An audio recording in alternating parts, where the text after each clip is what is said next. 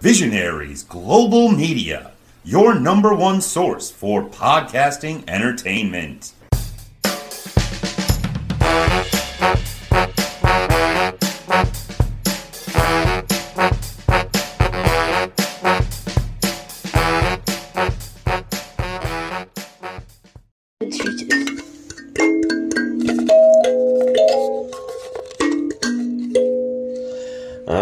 Episode 52, Coppin State, George Mason.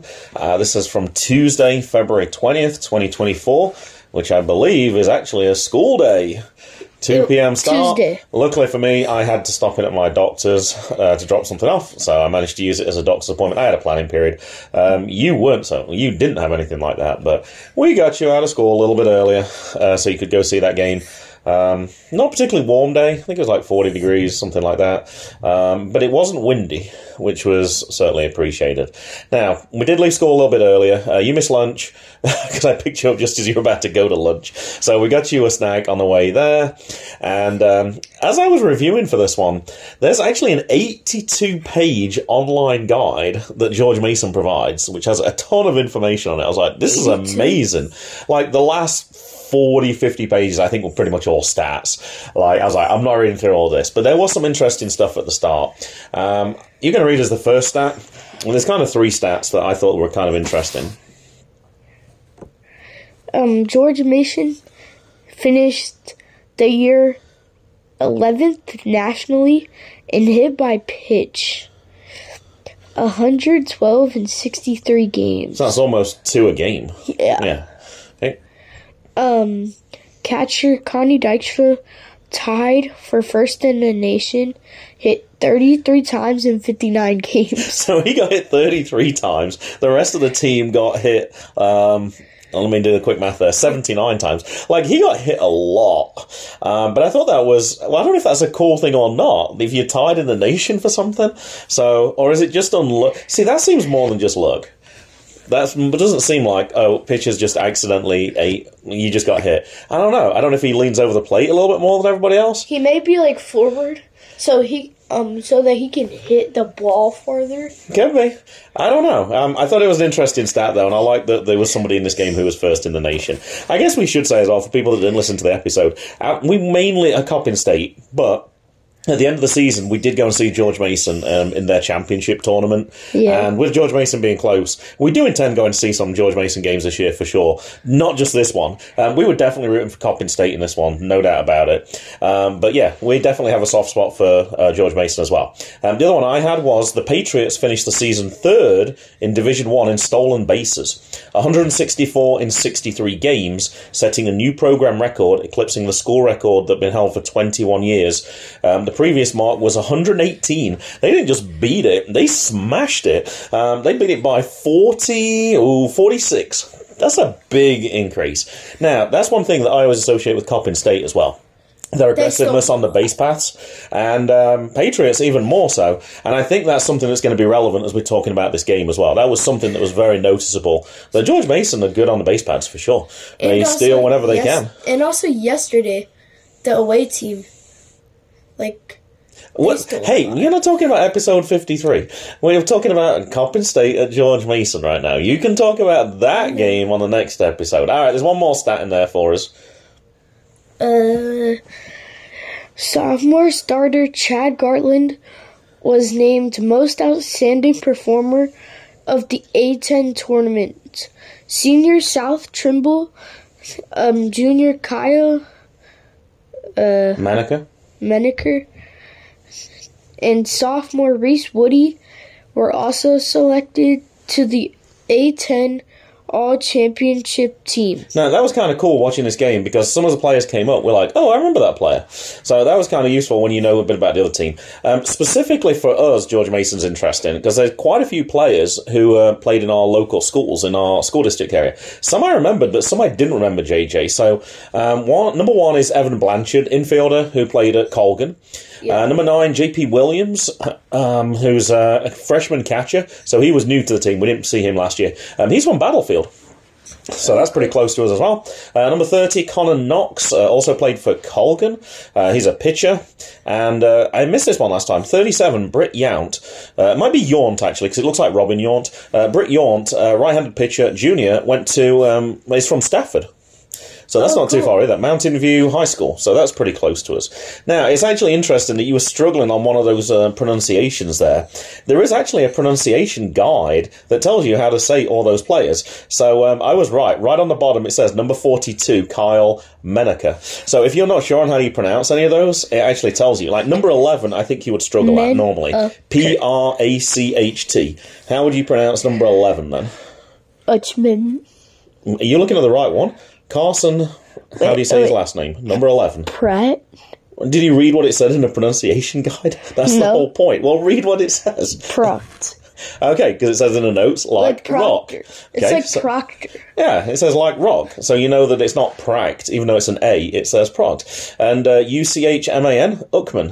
Um, the one I like is Connor Dykstra. It says like Lenny Dykstra. Now, if you don't know who Lenny Dykstra is, that's literally no help at all. Um, But there a was a lot of baseball people are looking up this stuff probably know about Lenny. Um, they probably would, but there's some other ones. E R T E L. Um, I might have said Ertel. I'm not sure. Uh, It's Ertel. So there's a few on there. Ertel. I don't think you need to say Socrates. I would have known how to say that one. Socrates. Yeah, I think that's a fairly good one. Uh, but yeah, I think that's cool that they do pronounce that. And I think it's relevant as well because actually, perhaps some other teams need to do that. Because there are times when we've heard it, we're like, huh? That's not how you actually say their names. Gahin. You found another one on there? Some I knew, like Kozlowski, 32. Uh-huh. It says E E Gahin. Egan. No, Yeah. Egan. E G A N. But if you didn't know, you might say Egan. So it's good that it helps you out on some of those ones. And uh, Muskopf might not have been obvious for you if you're not familiar with those pronunciations. Musk off. K O P F. It's German. Kopf is uh, head or cough. It looks like Kopf if you were just to read it, but it's actually cough. Kozlowski. Kozlowski. Kozlowski. See, I knew that one anyway. There's but it says ones. low. Like Oh, Kozlowski. Kozlowski. Oh, perhaps it is that. Oh, there was one though when I read it, and I was like, actually, there's two different pronunciations you could do for that one. Uh, which one was it? Oh, um, that's it. Number 33, Jake Roberti. It says R O W, but that could be Row or it could be Row. I'm assuming you would know that it's Row. a Roberti. Rowberti would sound a little strange, I think. Yeah. But they didn't pick the best word to describe that. They should have put row as R O E, like the sturgeon thing. Or R O W. Row. Well, that's what they did. That's what I just said. How do you know it's not row? Wait, R O Y. That's Roy. that, that would be a terrible way of doing that one. Anyway, some No, other things I some other things I found in the guide was No. talking about the coaches. Uh, Shawn Camp enters his fifth season overall and his first as head coach of George Mason. Um, as a player in 95-97, uh, Shawn is first all time as strikeouts per nine inning with 9.21. Uh, Tyler Nellin joins the staff as a first year assistant coach. He spent the last year and a half at Lehigh University, and Evan Duhon joins the baseball staff for his first year as an assistant coach for the 2024 season. Uh, before joining the Patriots, he spent three years as an assistant coach at Queen's University in Charlotte. And uh, Kyle Darmstead, a Bristol, uh, Virginia native, joins the Ma- George Mason baseball team for his first year as the director of baseball operations.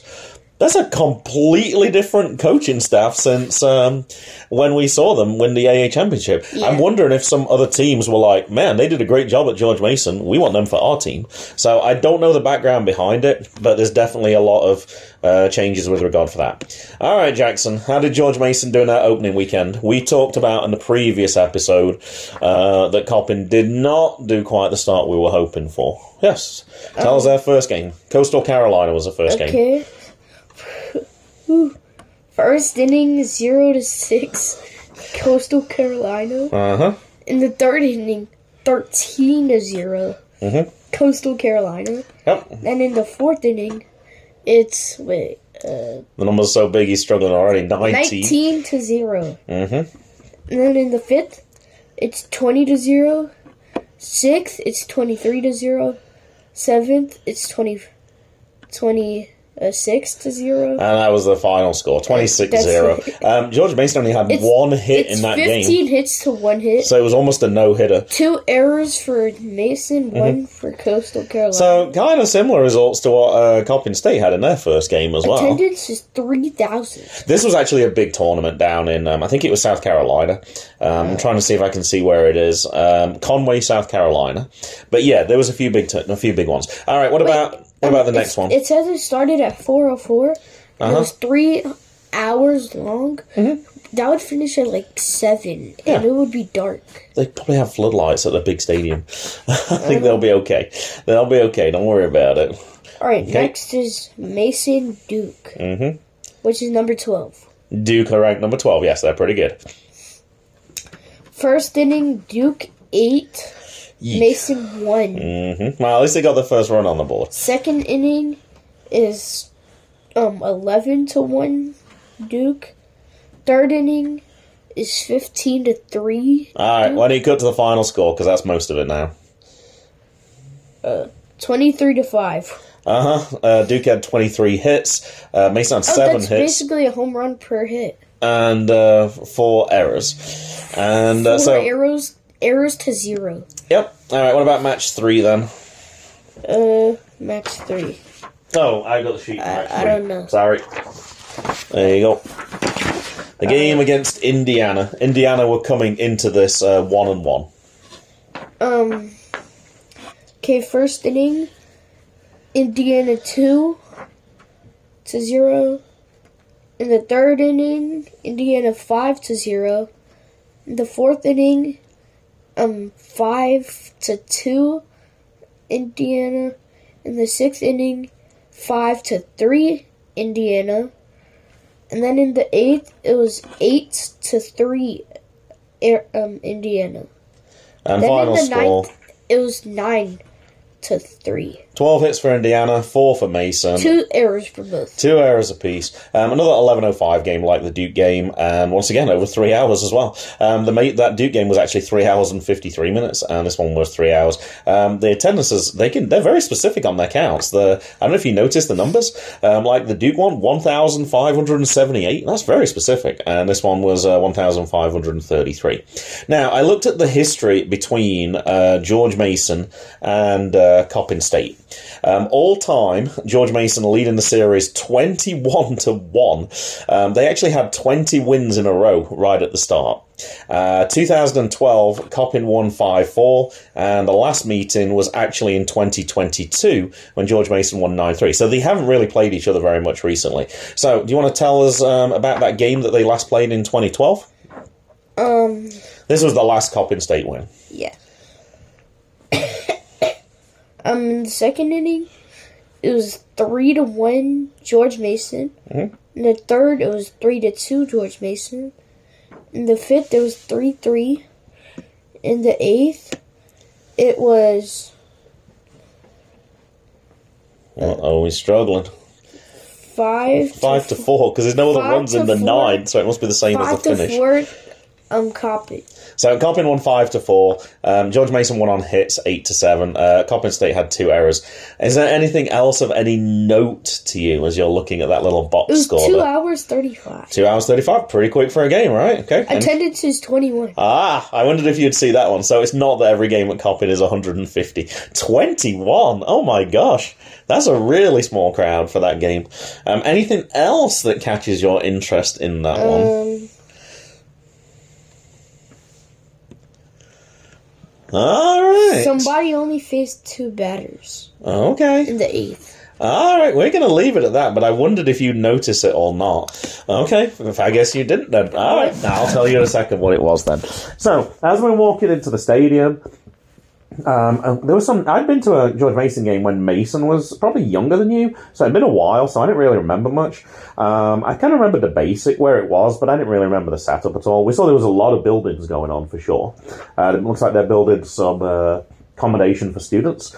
We did see a sign though relating to Kevin Carr that was on the back of the uh, dugout for where George Mason was. So, do you want to tell us what the sign said? Um, Kevin Carr, George Mason University Perfect Game on Sunday, September 21st, 1975.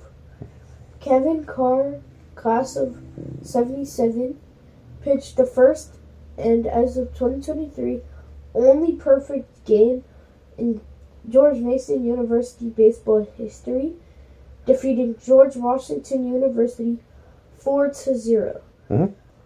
Kevin faced the minimum 21 batters, striking out 3 while throwing 43 strikes and only 18 balls. Of the 61 total pitchers thrown, 6 were fastballs and 5 were 55 were knuckleballs, and only one batter faced a full count. That's unusual. 55 knuckleballs. You don't see that many pitchers doing that. Um, I'm assuming there's no video evidence for that game, which is kind of a shame. I'd kind of like to see it. But only 61 pitchers thrown in a perfect game. That's kind of uh, really low as well. And actually, one other thing that we did before we saw that sign was we did actually take a picture at the front of the stadium. Uh, there was a sign for uh, Raymond Hap Spuhler Stadium. I think that's what it said, or something close to that. Anyway. Raymond Spuhler. Uh, okay, just Raymond Spuhler. Okay.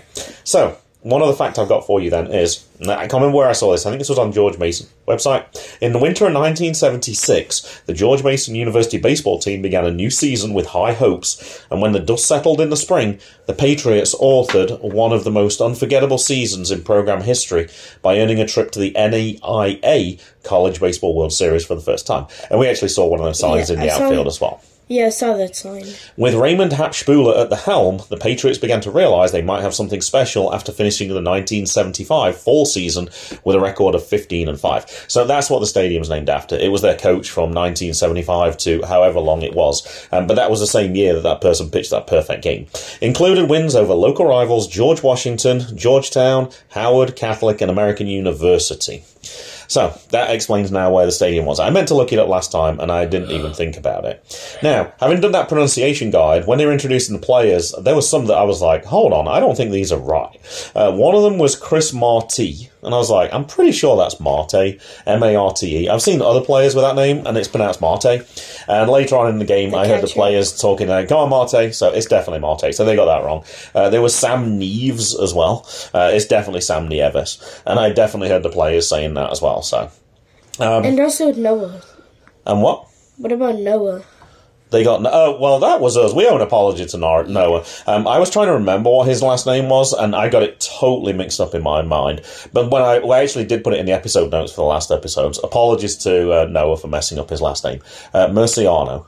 Uh, for some reason, I was thinking it was like Americano, and I, I just totally got it wrong. But yeah, we didn't do a good Like job. the coffee? Uh, sort of, and then in my head I got it mixed up, but no, it's definitely Merciano. But that was on me, and I did put an apology in my episode notes because I realised we didn't do a good job of that. Um, anything else about the start of the game before the game started? I was taking a few notes on my Uh, phone, so it might. All right, well, I didn't even ask you if you noticed this. Um, the anthem. So they've talked about it. It's like we will honour our country. Uh, and all the people who've served at home and abroad, and it's kind of a really long introduction Yeah, then um, with the playing of the national of our our national national anthem. Anthem. And there was a ridiculously long pause. And then but even then, silent. it was even worse. There was a- Everybody was like just standing there. it was at least 30 seconds before they started playing it. And it wasn't your traditional one either. It was a really jazzed up version of it. It was one Um, of those um ones at the MLB stadium that they just recorded and I think it's from, if I remember correctly, I think it's the MLB All Star game. I want to say it's uh, Marvin Gaye, uh, but I'm not sure. All right. well, I just heard all the clapping. I knew that wasn't from the college stadium. All right, tell us about the game then, JJ. But I want you to stop after the first inning. All right, we had technical issues. It didn't record the last part after Jay went to the bathroom. All right, tell us about the game, JJ. Um, so the first inning, zero to zero. Uh huh. And scary moment at the bottom of the first. Uh, ball got hit straight back to Caden Straley. Don't know how much he knew about it, but he caught it, and that was the important part. But yeah, it could have easily a few inches higher, lower. Uh, could have possibly been a serious injury. And Anthony DiVittorio was lead off. Um, but we didn't see him bat in the second time around. He actually got pinch hit for Brody, so we're not sure if he got injured, or we're not quite sure what happened for that. All right, what about innings two through five? Um, in the second inning, 4-0 Mason. Third inning, 12, no, um, 16 0 Mason. In the fourth inning, 17 0 Mason. Um, I noticed Braylon Watson didn't have his sliders mitt on at the start uh, once he reached first base uh, in the fourth inning, but then in later and, and later in the at bat he did have his mitt on. It's So- probably because he may have. He was just thinking of what he should do, like base running wise. I don't know. I think if you have a slide Like- mitt, as soon as you get on first base, isn't that what you put on? Well, you go- first got to think of what you should do first, no. in case anything happens. I know we already talked about this, put on your- but I said if you don't have it on, then they can probably just think you're not going to steal. Uh, But then Or as soon as they just- as soon as they put it on, they're probably going to assume that you are trying to steal. But you said actually they could just be you could just use that as a psychological trick Yeah, It just could not be. wear it and then steal. and slide feet Yeah. And then put it on and then not steal, but then thinking, oh, he's got his glove on. I don't know. I don't even know if anybody noticed it. Um, Sam Nieves was out in the fifth with a great throw in to get the double play. Um, if I remember correctly, it was from left field all the way to home. I think that's what it was. And the bottom of the fifth, uh, was pitching for Coppin State, uh, 3 1 pitch. Um, it was a walk, um, but he injured himself. Like he stepped off straight away. I could hear him cursing. Uh, coach came, uh, not the coach, the trainer came out. Um, looked at a bad situation, um, but yeah, they, he was able to continue. One other thing I did notice in the fifth that I didn't mention in the pitcher. original record. Well, yeah, he was like sidearm pitcher. They um, George Mason brought in a pinch runner in the fifth at seventeen to zero. Like pinch runners normally like a close game when you're trying to get your fastest. They really need to do that at 17-0? I don't know. like you could have you could have made that change in between innings if you wanted to bring another player in. Like I don't mind them rotating the team. And I think that's perfectly okay. Um, and they did. They did actually rotate players um, for sure in this one. All right, keep going. Tell us the rest of the. Tell us the rest. Um, the sixth inning, it was 19-0. Seventh, it was 19-1. Eighth inning, it was 21 to 2. Final score. Yeah, um, run scored on a balk by Coppin at the top of the seventh and top of the eighth. Third time Damon was on base as leadoff, unfortunately. We really want to see him win with people on base so he can drive them home, or they have to be very careful how they pitch to him, um, possibly load up the bases. Um, did get a home run. Um, you didn't like the field though because you couldn't always get to all the balls though. There were certain sections that were fenced off. So It was be it was home run area, Uh-huh. and then um about halfway past, um then like about halfway in the outfield Mhm. on on the first base side. Yeah, um, I think it was in between these innings. We went back to the car. I want to get my coat because I was cold. And we did see that they had the the starting lineups, which I thought was really cool. Um, so you can find out what they are. I'm sure now you most people was can do it on their phones, um, but it was like one of those little MLB things, like those little MLB packets Yes. about the game. the opening lineups.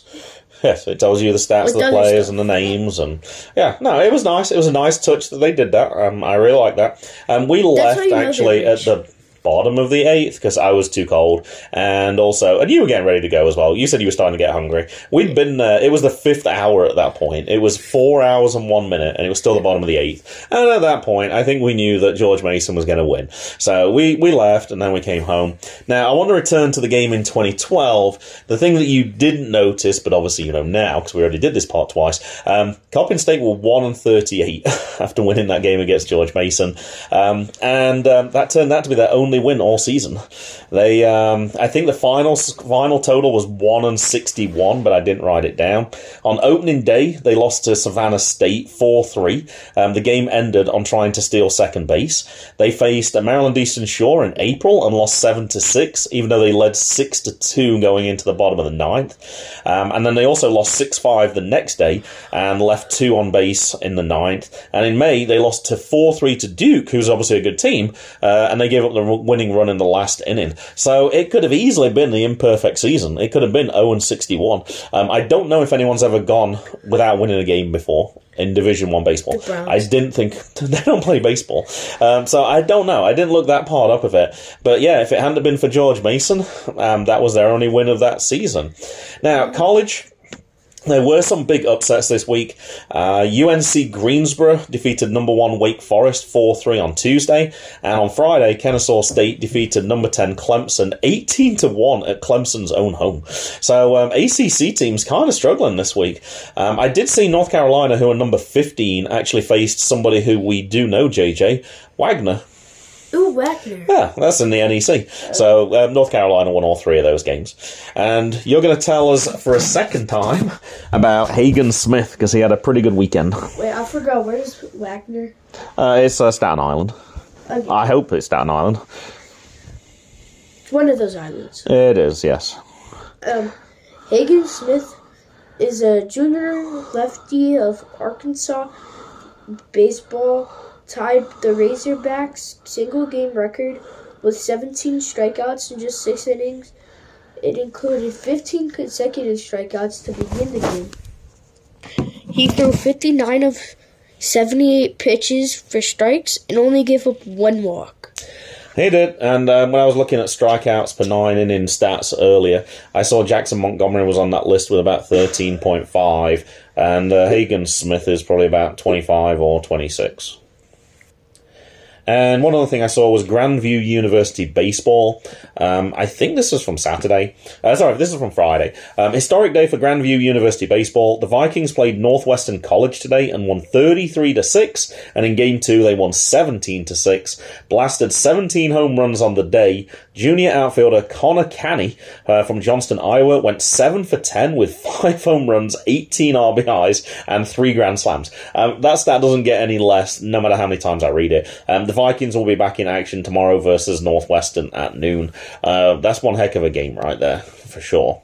Now, unfortunately for the name game, we can't do this because you did not get it. Uh, Well, you forgot to do your own. Well, let's just so reenact what it I'm no, I'm going to say what it is, and if anyone who's listening wants to tell us what the answer to the name game is, uh, we can put out the post and you can see if you can get it. So the name game for this week is C Dillon S. And I'm going to give the clue of the C actually stands for Charles, but you're probably not going to know who this person is as Charles because it's a nickname. And we'll add one more clue in just to give it a time frame. Uh, this person was born in 1890. So who is C Dillon S? I'll put out the tweet and we'll see if anyone who's listening um, knows the answer to that one. Um, outro music, Can't they just JJ. look it up? Like, well, how are you going to type? I don't know how you'd Google it. What do you Google?